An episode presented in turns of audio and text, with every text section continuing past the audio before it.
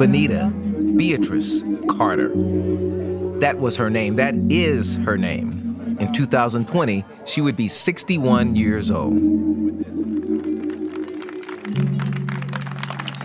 I want to thank you all for being here today. My name is Jasmine Elise Story. I serve you as the Deputy Director of the Office of Social Justice and Racial Equity. And before I begin, I want to take time to honor those among us and gone who poured love into Benita while she was on this earth. Her friends, her family, her classmates, her neighbors. I want us all to remember that love was poured into her as she poured love into others. And the absence that that creates deserves our pause and reverence. So, for the family and friends in the audience today, would you please let us know that you are here? Stand, clap, raise your hand. We want to honor you. And for those of us here to honor Benita, let's give a moment of silence for those who survived without her there. In October 2019, four decades after Benita Carter died, a few politicians, family members, and friends gathered in front of the store that used to be known as Jerry's in a little community called Kingston, 25 blocks east of the city center in Birmingham, Alabama. They came up with a new sign to better tell Benita's story, to better honor her. That sign was shrouded in black cloth to start, but when the veil fell, it showed Miss Carter's picture in black and white, the same one my old colleague Solomon Crenshaw got from her family on that surreal day after her death in 1979. Benita smiles in the photo, in a crocheted cap that looks like lace. So young. Her graying sisters look on through hugs and tears. The sign reads Benita Beatrice Carter was shot and killed by Birmingham police officer George Sands responding to an altercation at Jerry's convenience store in the Stockham neighborhood near Kingston. Carter was two blocks from the home she shared with her parents when this tragic shooting occurred. Benita was a member of Parker Memorial Baptist Church and graduated from C.W. Hayes High School. Her death sparked civil unrest and weeks of protest in the streets of Birmingham. Benita Carter's death would forever change politics in Birmingham, largely influencing Dr. Richard Arrington to run for mayor and ultimately becoming elected as the first African American mayor of Birmingham, Alabama. Good morning. Good morning. Thank you all for joining us this morning. My name is Uche Bean, and I serve as the administrator for the Office of Social Justice and Racial Equity. It is an absolute honor to have you all here. Today, I want to introduce you to my boss and one of my favorite people in the world, Mayor Randall Woodfin. Short and sweet introduction. Good morning, everybody. I am very happy to stand before you all this morning um, in an area that I've, I've known for quite some time. But today we stand in memory of a woman who would become a martyr for our community. That was 1979. Today is 2019. And all you have to do is look at the current headlines to see that Benita's heartbreaking story feels all too familiar in today's climate. But if we're being truthful, Benita's true legacy is that she would be a catalyst for change here in the city of Birmingham. 40 years later, we still mourn Benita's death. It's a reminder that the evils of racism can bear fatal consequences. But I think as we think about this tragedy, triumph rolls. A stronger and more united Birmingham.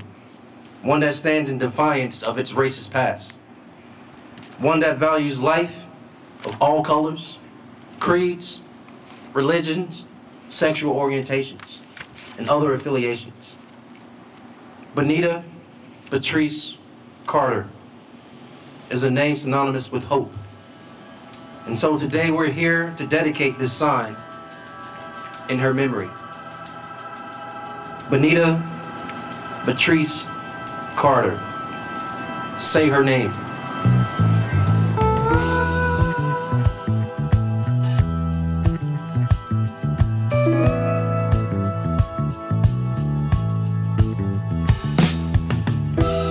I'm Roy S. Johnson. And I'm John Archibald, and this is Unjustifiable. Not just the story of Benita Carter, but how attention and intention changed a community. How thoughtless and careless and racist policies brought us to the world we now live in, where the weight of the past sits on all our shoulders. And on some of our necks.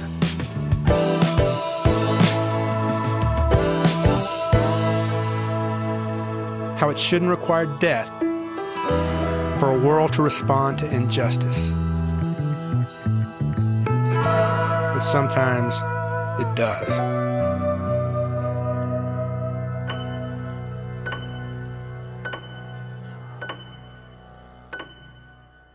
We started this whole project asking what it was about Benita Carter that caused such momentous upheaval in her city, a city long known for segregation and brutality and racism.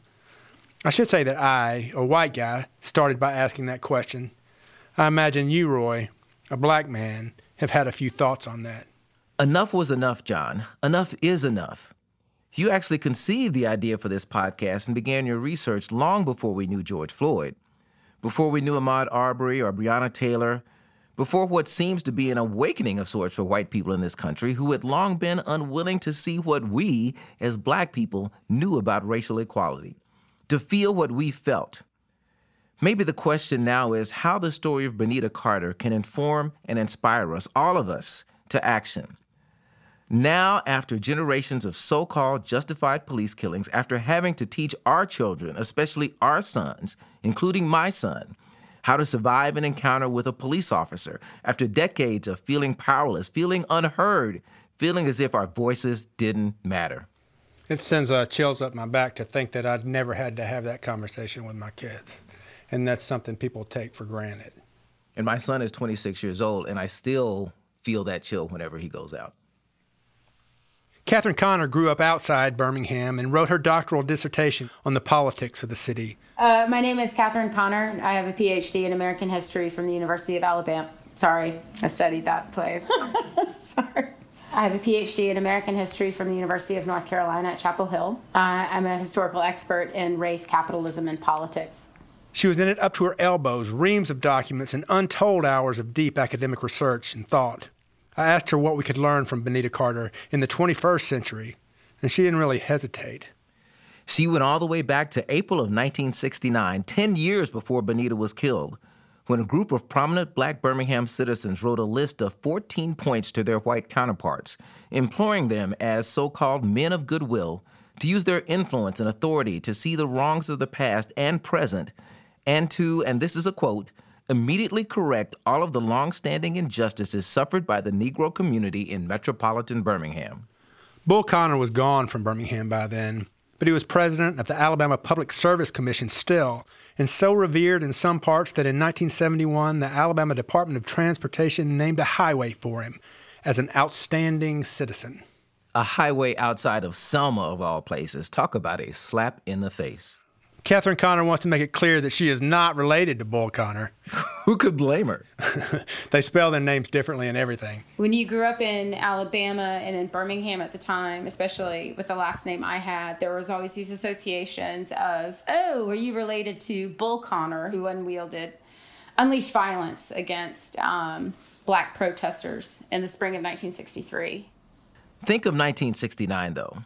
Martin Luther King had been dead less than a year when these black civic leaders called for white leaders to see, as King had done from a Birmingham jail in 1963. They called for 14 very specific changes. One, they called for an immediate end to police brutality, immediate at the city, county, and state levels. They called for a citizens review board for better relations between the police and black citizens. They called for black judges and the inclusion of more black people in city government and on policymaking boards. They called for sensitivity training for police officers, for the immediate integration in squad cars, particularly in those patrolling black communities. And there was more.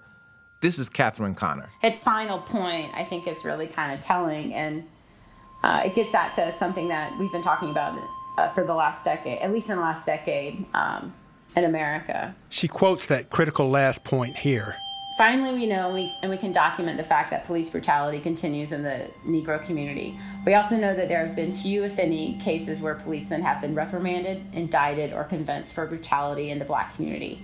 It is our considered and corporate judgment that acknowledgement on your part of the fact that police and sheriff department personnel do, in fact, treat black people with less courtesy and respect and that they do in fact use undue physical force in arresting blacks is an essential first step in the process of bringing about an immediate and urgent end to the system of dual treatment of citizens. It's pretty basic, isn't it, John? In point 14, they were simply asking for courtesy, for respect, acknowledgement.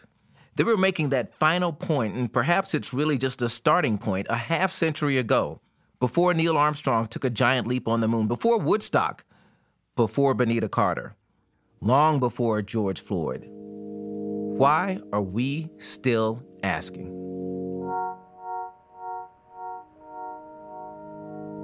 And so they're saying those things 50 years ago. They're saying those things in 1979, 10 years after that statement. They're saying them now.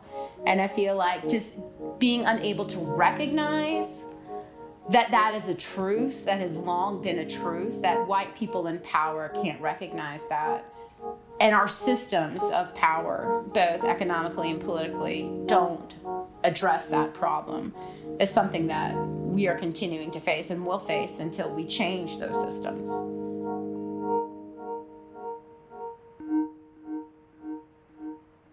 So what can we learn from Benita Carter? Even though you you can have more police who are African American on a force, and you and you can have a black mayor, that's not going to solve the problem. That is not going to solve the problem for how how and why white officers shoot black citizens.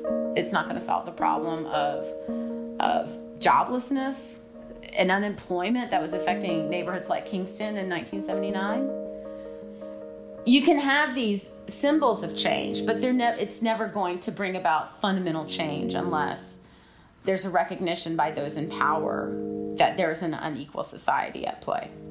And we're having that conversation repeatedly.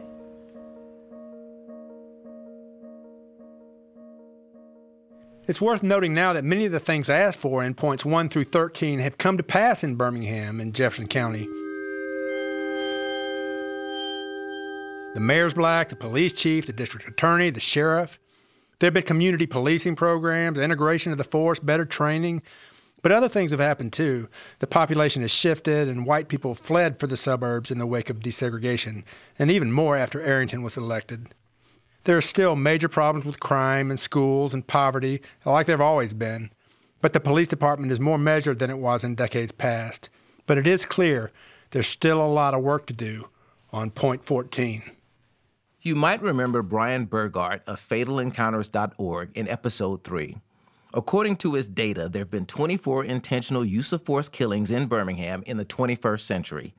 That's not counting car chases or off duty crimes. The math is pretty easy a little more than one police killing a year. That's a pretty dramatic improvement from a historical view. Birmingham requires a little explanation sometimes. Here's Uche Bean again, who introduced Mayor Woodfin a little earlier you know, it's funny sometimes when I have um, conversations with people that don't live here and they live in areas where the police force makeup is different than Birmingham, or even the city's makeup is different than Birmingham. I have to um, almost give them a precursor and an understanding as to where we are when I'm talking about the city and who makes up our police force when we have these conversations about police shootings and then I'll bring up the Benita Carter incident and they'll ask me like what's the difference now? And I'm like yeah the police force is different because of the things that were put in place. Are there still issues? Absolutely. Nothing's perfect right? But I think that you have to celebrate your wins even if there's some losses. You have to celebrate the wins. And I think that it's a clear difference from 40 years ago. Let me ask you this. It may seem like a weird question, but say you're with your son growing up. Do you feel safer driving through Birmingham than you do in one of the suburbs? Yes. Honestly, I do. And that's only because of experience, not because of a, a, a preconceived thought or what I've heard. Um, I went to Altamont one of the best schools in, in Birmingham. Um, I was one of two black kids that graduated in my class. Before that, I went to Advent. I have been around um, privileged white children my whole life and their families, and they've been kind to me. So I, I didn't feel, uh, once a few times, felt, you know, racism, but um, overall, that's who I grew up with. I've been stopped by the police on my way to school in Forest Park. I've been stopped in Mountain Brook a few times headed to a friend's house. Me. I was driving a Volvo most times. Mountain Brook is almost exclusively white, the wealthiest city in Alabama. Forest Park is a wealthy, largely white section of Birmingham. I've been asked to step out of my car on my prom night while we were in Mountain Brook. So, you know, I've had experiences that have been less than kind with police officers outside of Birmingham. My experiences with police officers in Birmingham have not been that way. They've been normal incidents like, hey, you know, license. But I felt different ways when I, and Forest Park is in Birmingham, but it was just a different neighborhood. And I felt different ways. Like, they didn't believe. I, I had a, a cop ask me when I was on my way, I was in Forest Park, and they were asking me where I was going. It's like a Thursday morning. It's like seven o'clock in the morning. I was like, I'm headed to school. They were like, What school? I said, Altamont. They were like, You go to Altamont, questioning me. I was 16. A lot of reform took place in Birmingham, but Point 14 remains unfulfilled.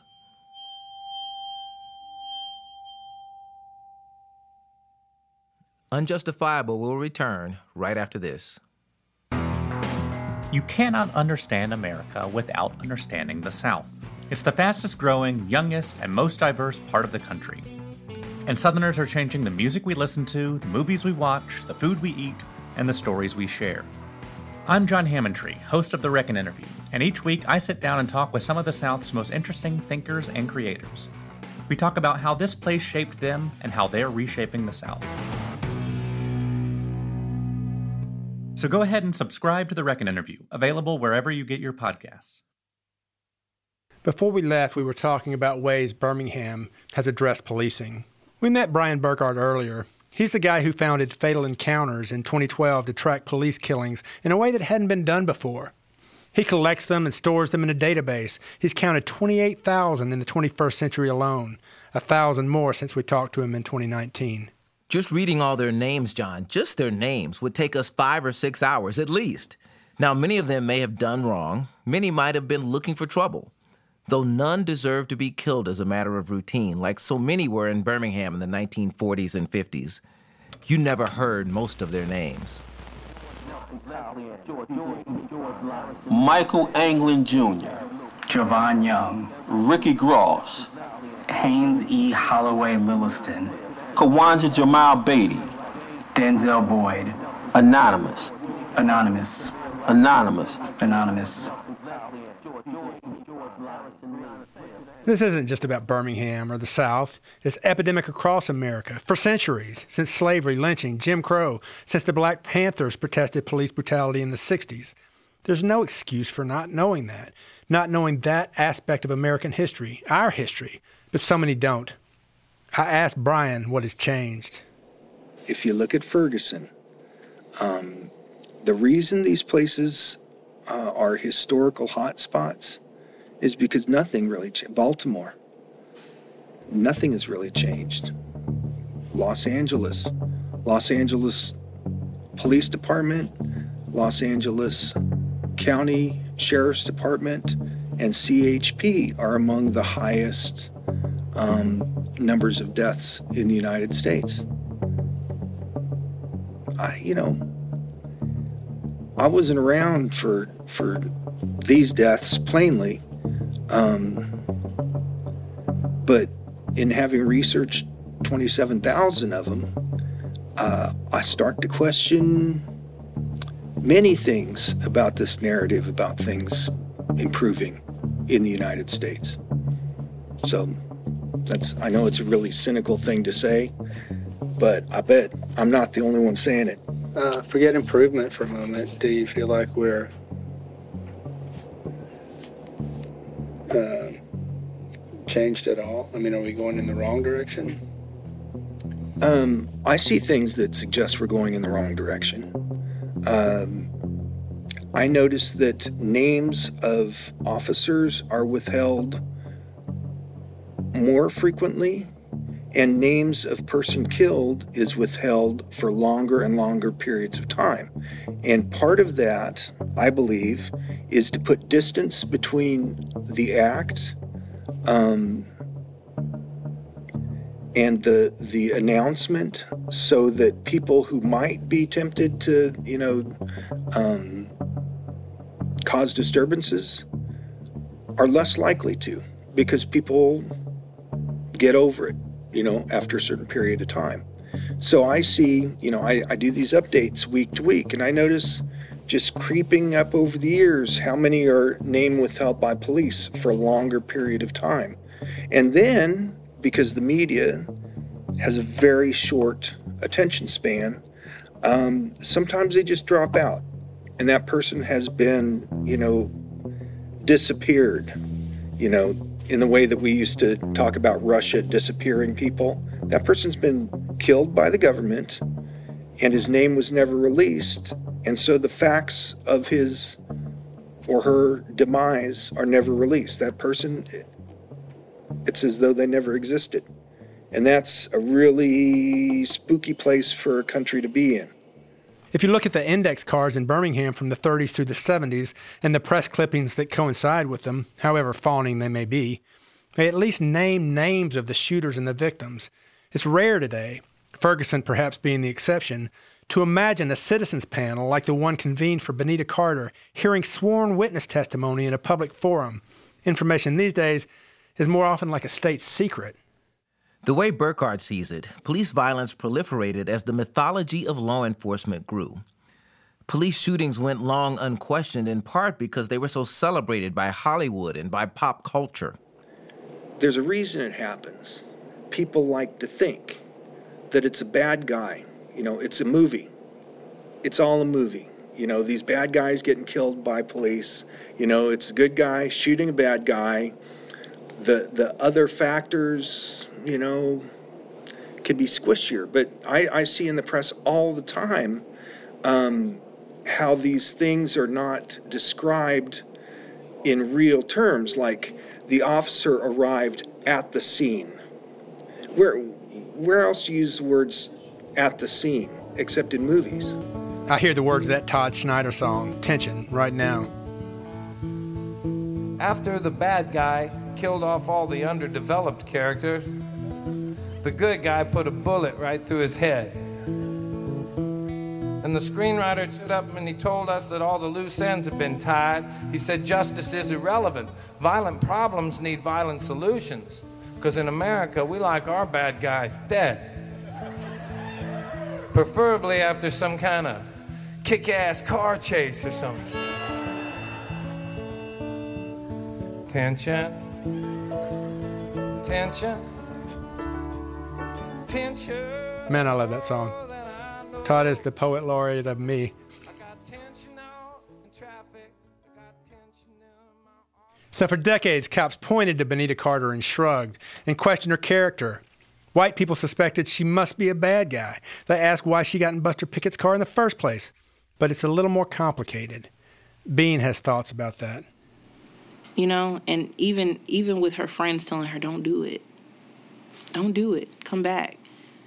Like, what would what would push someone to do that? It's a mindset, the mentality that has been created over years. She can relate.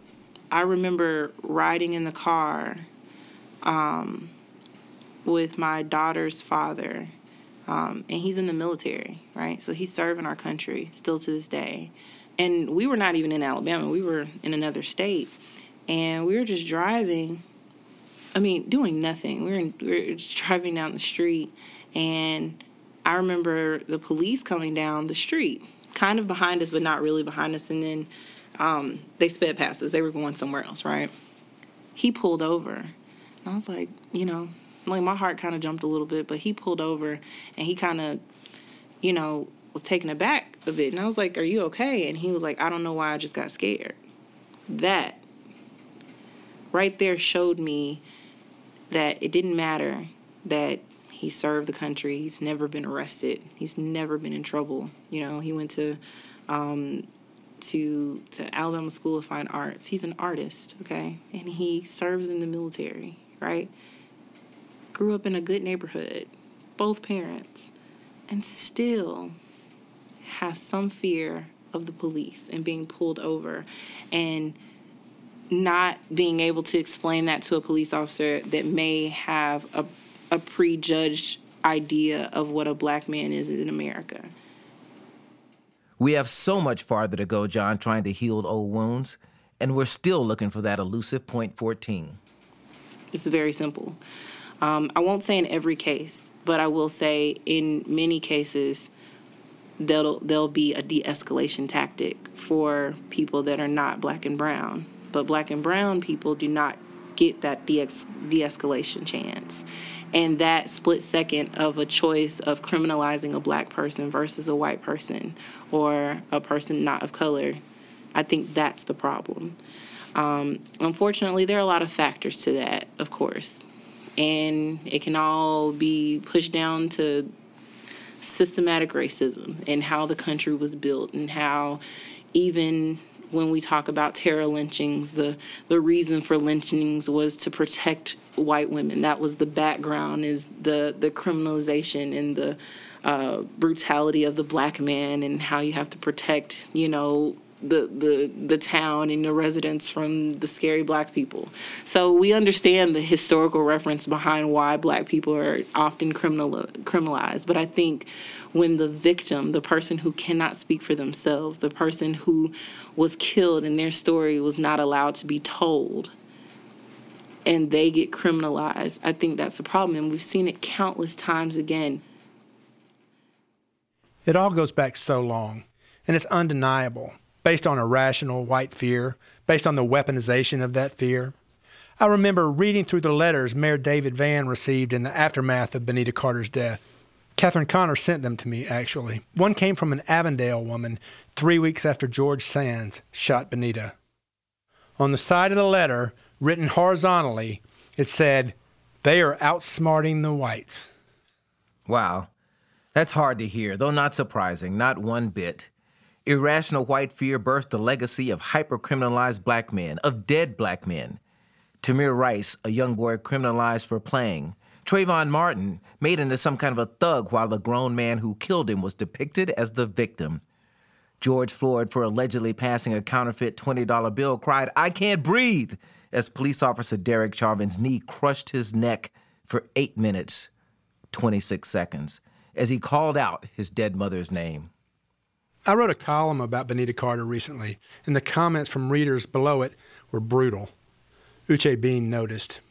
The comments of even your article and other articles when they were discussing Benita Carter, and seeing people literally being, I mean, easily writing, oh, she was a criminal. No one wants to talk about the police officers being killed. Let me make this very clear. There are people that are out here to protect and serve, and they do just that and we are thankful. And I think people sometimes don't want to thank police officers for going out there and doing duty, right? But we have to start discussing what the police force was created for.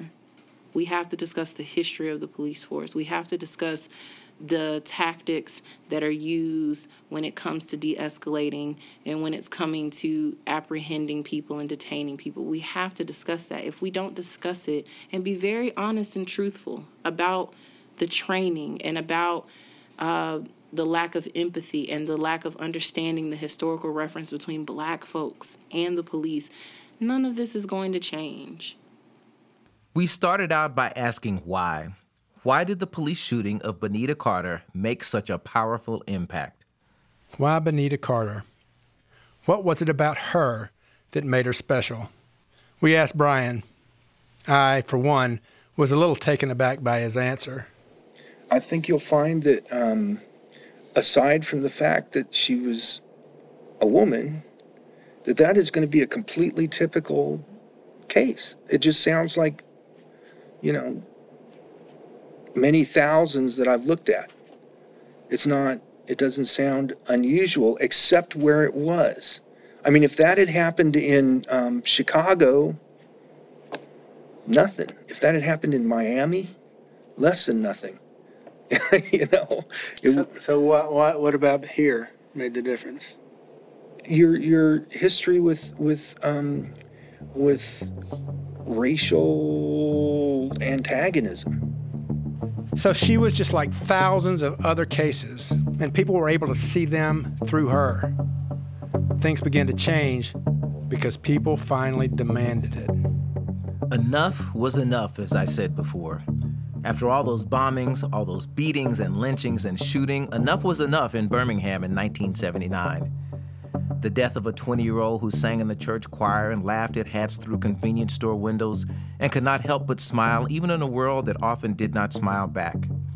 In a world that was often ugly, killing Benita Carter was the last straw. Alas, it was not the last straw. There would be more, sadly and tragically. There would be George Floyd. The tragedy that was Benita Carter galvanized and released the pain, grief, and anger black Birmingham had long held inside. It was also a tragedy from which white Birmingham could not look away. It sickened everyone. Well, almost everyone. Let's go back to Uche Bean. Birmingham has a very distinct history in dealing with clear racial strife and they're them dealing with it and being resilient. And by them I mean the black residents of the city. And then I think it comes to a point. Um, somewhat with life, like you can deal with something up to a point, and then when you decide that you can't do it anymore, that's when the change occurs.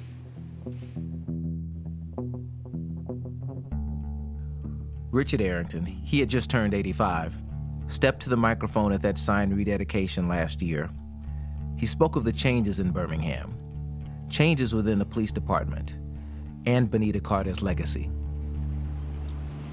For me, a senior citizen, every time I have driven by this site, the Benita Carter tragedy resonates with me.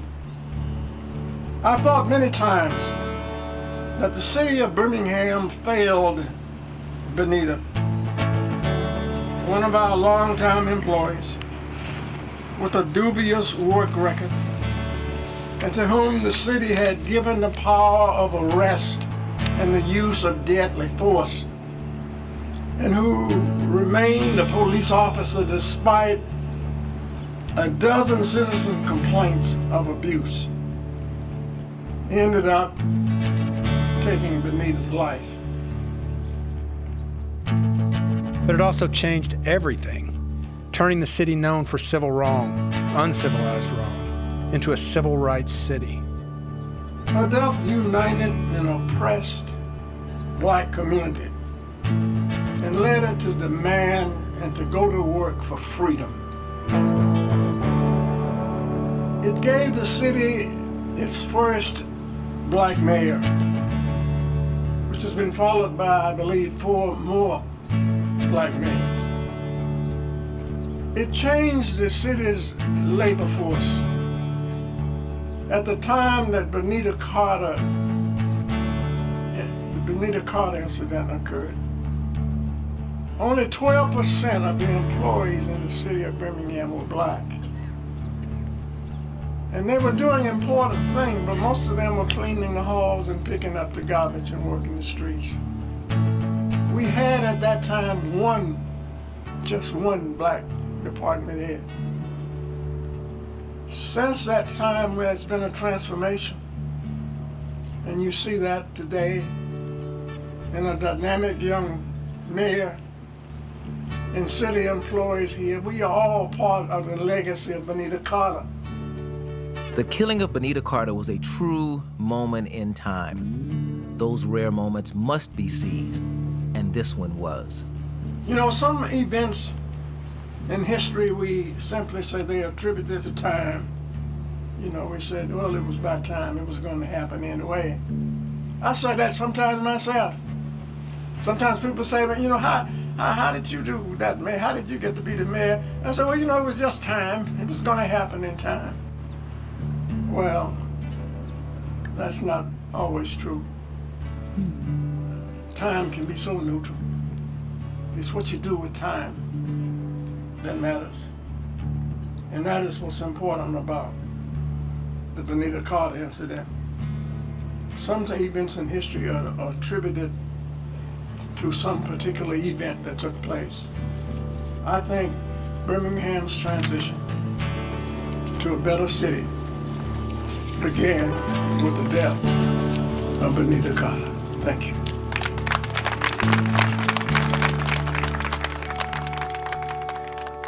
There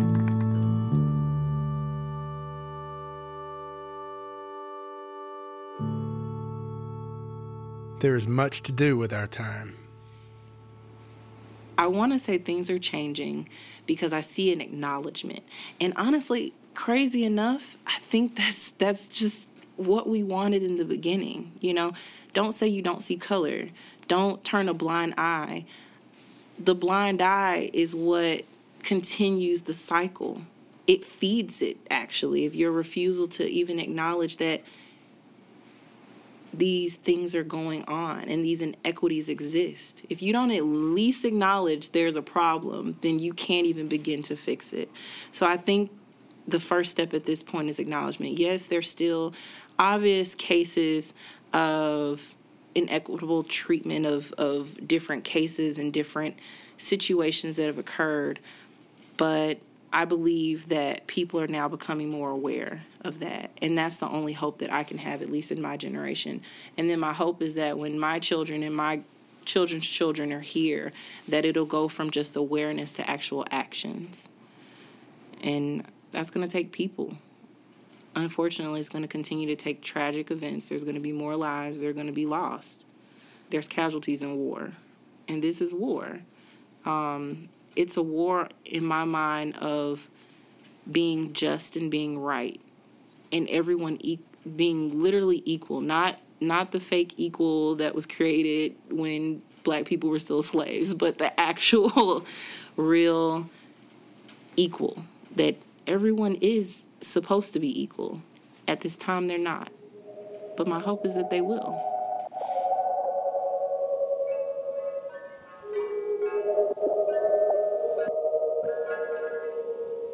In the end, we return to the beginning, to that night of tragedy on an early summer evening, and to Jasmine Elise Story's powerful words. They stick with us still.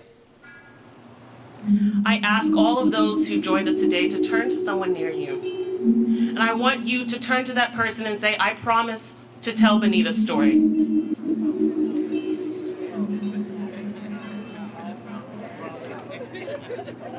And as you think about this promise, I want you to remember that this is not a promise for this moment. It is a promise that should continue throughout this day. Tell her story throughout this day. Tell her story throughout this year. We are honored, Benita, to be in the presence of your new memory spot, a place to remind us that we are dedicated to honoring you every single day of the year. Thank you all. Thank you for coming here today.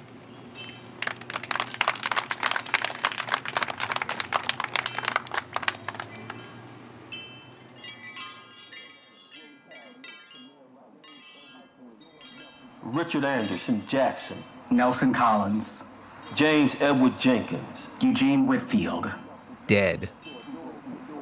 Harrison Lee, Sam Sims, Eddie Lewis, John Brown, Dead. Just like Michael Brown, just like Tamir Rice, just like Breonna Taylor, just like George Floyd, and just like Benita Carter.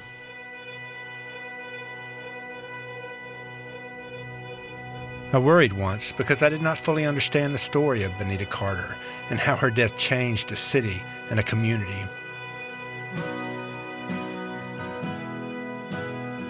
I worried because I recall the details of her killing incorrectly. I know now that one could never understand the anger for Benita Carter, or Floyd, or Taylor, or Rice, or anyone else by focusing only on the seconds that led to their deaths. The anger was built over generations. It is justifiable.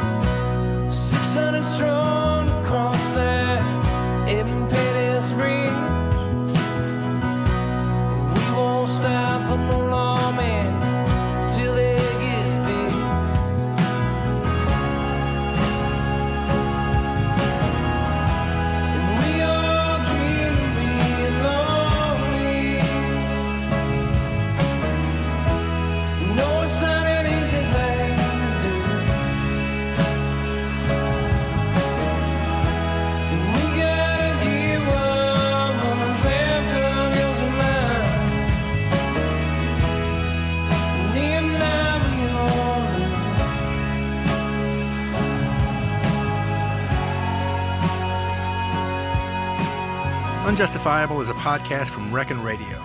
It was written and created by me, John Archibald, and co hosted by Roy S. Johnson. And was produced and edited by me, Alexander Ritchie. Additional production by Amy Yurkanin and Marsha Oglesby.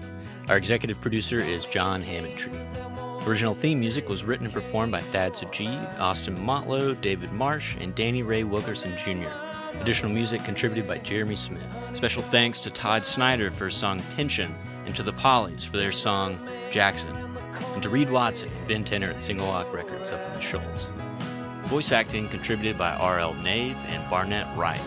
Special thanks to Jim Baggett, Birmingham Public Library, Ramsey Archibald, R.L. Nave, Jonathan Soboleski, Kelly Scott, Uche Bean, Nathaniel Bagley, Dick Arrington, T.K. Thorne, Richard Mock, Bruce Wright, City of Birmingham, Brian Burghart of Fatal Encounters, the friends and family of Benita Carter, Birmingham News, Solomon Crenshaw, and all those people who have worked to make justice more equitable.